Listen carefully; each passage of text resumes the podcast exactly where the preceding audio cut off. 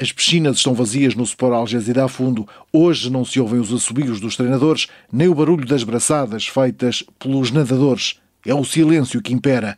António Besson Basto, antigo atleta olímpico, diz que reabrir o Algés vai ser um desafio. Tenho 77 anos, nunca pensei assistir ao que assisti. Os empregados, depois de termos feito limpeza, que eu também andei a ajudar, da segunda vez, agarrados a mim, quando eu cheguei aqui às 7 da manhã a chorar, eu sou um homem de desafios, fui um guarda-redes que tive muitas vezes um chão e levantei-me rapidamente.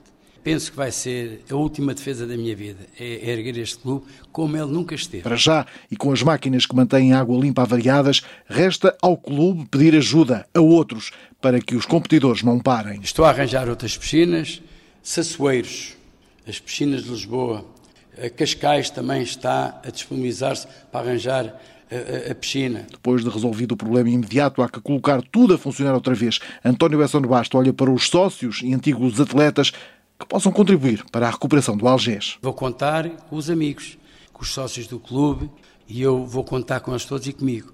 Isto é um clube que é o terceiro clube nacional com mais atletas olímpicos. Do lado da autarquia, ficou a promessa feita por Isaltino Moraes. O que ele me disse é que arranja isso, prepara isso Anja, que eu vou-te apoiar. Palavras confirmadas mais tarde aos microfones da Rádio Observador. Obviamente que a Câmara Municipal irá apoiar. O atual Presidente está a fazer um trabalho, até porque é um ex-atleta, um, eh, enfim, medalhado, altamente medalhado, é um ícone aqui do nosso Conselho, o Bessona, e a Câmara vai ajudar, clube tem que funcionar, não pode ficar parado. Mas António Bessone Basto pensa já numa nova casa. Uma piscina maior, eh, condições para as outras modalidades todas, não é só natação, clube de vela, de basquete, de karatê, de judo. E para continuarmos a ter atletas olímpicos, temos que dar condições aos atletas que não têm. E enquanto essa nova casa não chega, é tempo de arranjar o que ficou destruído pelas cheias nas atuais instalações.